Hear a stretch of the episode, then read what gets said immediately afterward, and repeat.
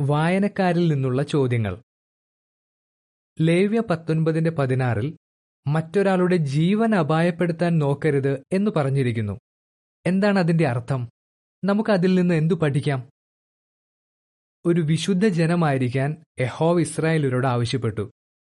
അതിനുവേണ്ടി യഹോവ് അവരോട് പറഞ്ഞു ജനത്തിന്റെ ഇടയിൽ പരദൂഷണം പറഞ്ഞു നടക്കരുത്. സഹമനുഷ്യന്റെ ജീവൻ അപായപ്പെടുത്താൻ നോക്കരുത്. ഞാൻ യഹോവയാണ്. ലേവ്യ പത്തൊൻപതിന്റെ രണ്ടും പതിനാറും. അപായപ്പെടുത്താൻ നോക്കുക എന്ന് പരിഭാഷപ്പെടുത്തിയിരിക്കുന്ന എബ്രായ പദപ്രയോഗം വിരോധമായി നിൽക്കുക എന്നും പരിഭാഷ ചെയ്യാം. എന്താണ് അതിന്റെ അർത്ഥം?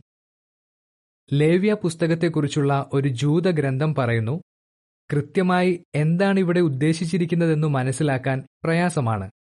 കാരണം ഇവിടെ ഉപയോഗിച്ചിരിക്കുന്ന എബ്രായ ഭാഷാ ശൈലിയുടെ കൃത്യമായ അർത്ഥം കണ്ടുപിടിക്കാൻ മാർഗമില്ല.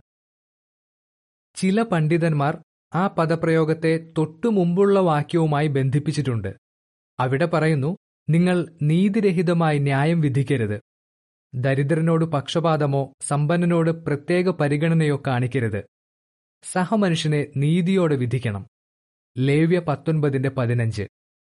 അങ്ങനെയാകുമ്പോൾ പതിനാറാം വാക്യത്തിൽ അപായപ്പെടുത്താൻ നോക്കുക എന്ന് പറഞ്ഞിരിക്കുന്നതിന്റെ അർത്ഥം ദൈവജനം കോടതി കേസുകളിലോ ബിസിനസ് ഇടപാടുകളിലോ കുടുംബകാര്യങ്ങളിലോ ഒരു സഹപ്രവർത്തകനോട് അന്യായമായി ഒന്നും ചെയ്യരുത്.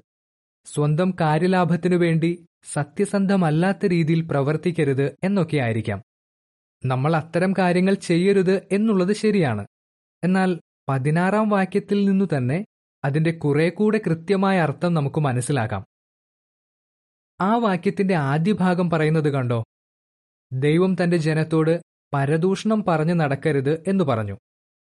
പരദൂഷണം എന്ന് പറയുന്നത് വെറുതെ പരകാര്യങ്ങൾ പറഞ്ഞു പരത്തുന്നതല്ല. പരകാര്യങ്ങൾ പറഞ്ഞു നടക്കുന്നതുകൊണ്ടും പ്രശ്നങ്ങൾ ഉണ്ടാകാമെന്നുള്ളത് ശരിയാണ്. എന്നാൽ പരദൂഷണം മനഃപൂർവം ഒരാളുടെ പേര് ചീത്തയാക്കാൻ വേണ്ടി നുണ പറയുന്നതാണ്.